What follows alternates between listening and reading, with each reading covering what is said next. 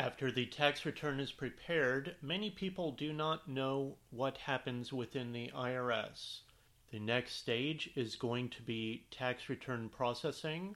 Thank you for tuning in to Tax Justice Warriors. Welcome to Tax Justice Warriors, the podcast that celebrates the work of low income taxpayer clinics, focuses on tax controversy work, and looks at related issues in tax news. I am your host, William Schmidt, the director of the Low Income Taxpayer Clinic at Kansas Legal Services. Now, as I go through the taxpayer roadmap that was submitted by the Taxpayer Advocate Service last year, I am also reviewing the different presentations made by my students at Washburn University School of Law when I taught tax procedure last spring.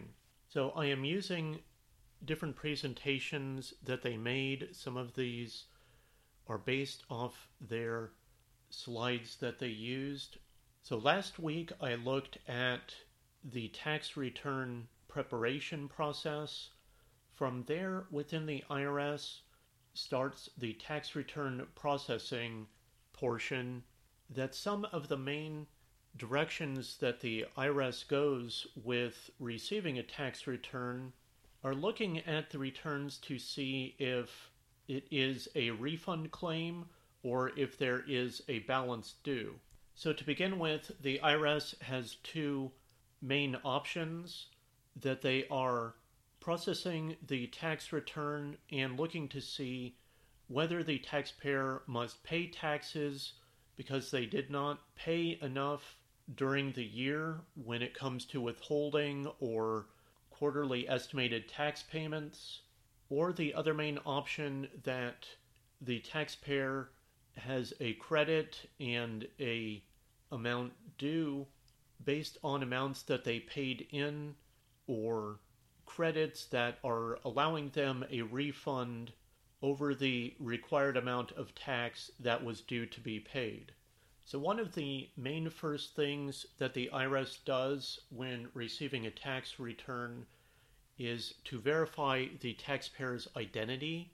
They determine whether the person filing the taxes is who they say they are. So, they attempt to be as careful as possible, making sure that the taxpayer or person submitting the tax return is not fraudulently filing. For one thing, they work to combat fraud or identity theft, and also they just generally do not want to be spending government resources, the government resources that have been collected to be used for other things, they do not want to waste them on a false tax return that has been submitted. So they are checking to see did the taxpayer properly identify themselves? Is the social security number accurate on what was submitted? Is there any suspicious use of that social security number connected to the history have they filed for an identity theft PIN before? Did they correctly use an identity protection PIN if they were supposed to use one? And if the IRS cannot verify the taxpayer's identity, they stop processing the tax return and send out a notice with letter 5216C. Now, presuming that the taxpayer's identity has been checked and verified, then the IRS looks to see did the taxpayer accurately record the financial information on the tax return? Did they adequately record their credits? Did they list all wages, income, or other pay information on their tax return? Did they properly list their employers, all of their self employment information, and does the information the IRS has match up with the information the taxpayer has provided? So, when the employers are required to submit W 2s or when someone is working with an independent contractor and has to file 1099 miscellaneous information with the IRS, does everything match up with what the taxpayer has filed on their tax return? So the IRS is going to comb through the entire application, maintaining that what the taxpayer has filed, that everything is proper. If the IRS is disputing any of the taxpayer information, it will send the taxpayer a notice of math error, and if that notice is not responded to, they will submit a final notice. So often, as a math error notice, the IRS is sending out a CP 11 letter. Ultimately, the IRS will issue one of two separate decisions. The first conclusion could be that they determine the taxpayer doesn't have a balance due or gets a refund, that if there was proper filing, all the information was filled in correctly, then either there may not be any money changing hands or there could be a refund issued from the IRS. Or the IRS could determine that there is a balance due, then the IRS will notify the taxpayer for the taxpayer to send in the required amount. But if the taxpayer fails to send in that required amount, they may either have the chance to contest it, and that could be sent off within the IRS to be screened, or the taxpayer file could go to collections. Now, some of what that has been different with the coronavirus pandemic is that several processing stations were shut down. Some IRS employees have been able to work from home if they were able to get laptops or other equipment, but some of it is the literal reviewing of tax returns for individual taxpayers. So there are many times that that has to be done in house and cannot be done from an individual's home. So when employees were sent home or working from home, that may have prevented some portions of tax return processing to take place. So during the pandemic, it is easier for online tax returns to be processed, but with the mail not being processed, some of it sitting, and talk of the trailers of unopened IRS mail that has been set aside and not speedily cataloged. So the IRS website stated that processing paper returns was extremely limited, and also there was the extension of the filing deadline to July 15. So all of that has extended or delayed what happened with tax return processing. So that has added additional time to the tax return processing season, and we are still waiting to hear that everything has been processed from the 2019 tax season.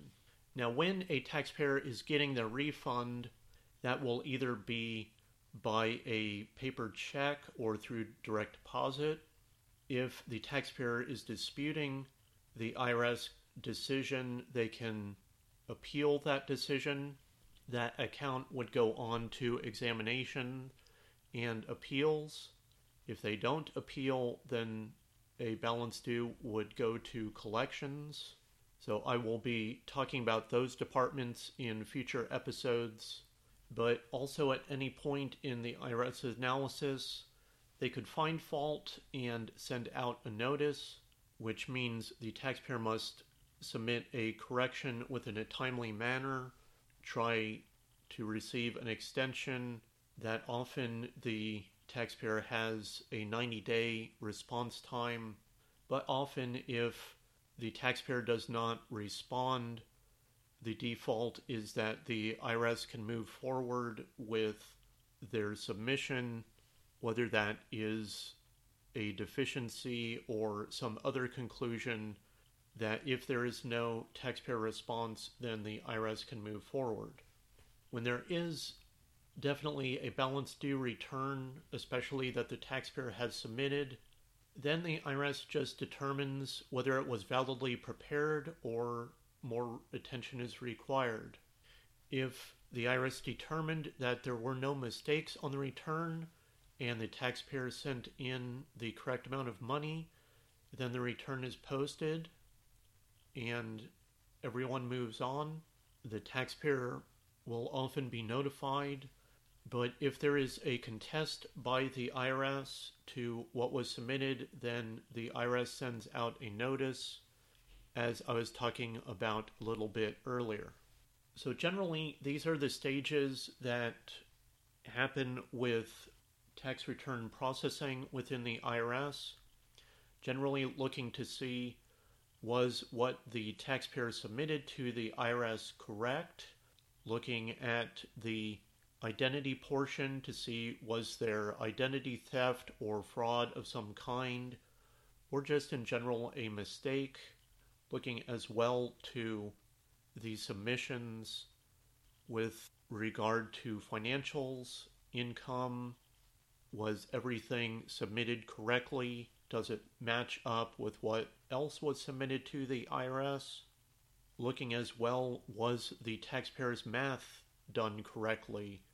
So, generally, if there is a mistake, the IRS sends out a notice waiting to see what the taxpayer's response is.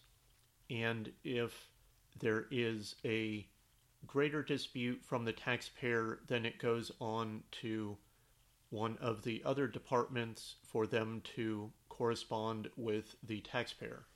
So I hope this was informative in looking at tax return processing, what happens within the IRS after a tax return is submitted. I hope this was educational for you. Thank you for tuning in to Tax Justice Warriors. Thank you for listening to Tax Justice Warriors. We have a Patreon page if you'd like to support this podcast. Providing monetary support for this podcast helps with expenses like equipment or travel to tax conferences. Supporting this podcast through Patreon comes with rewards, so check out our Patreon page. Please rate or review this podcast because positive reviews help get more people to know this podcast exists. The views expressed on this podcast are not official opinions of the IRS, the Low Income Taxpayer Clinic program, or the employers of the people who spoke on this program. Your tax situation is unique so do not take the statements on this program as tax or legal advice. Consult with your own tax professional to provide you with specific advice on your situation. Tune in next time on Tax Justice Warriors for another interesting tax discussion.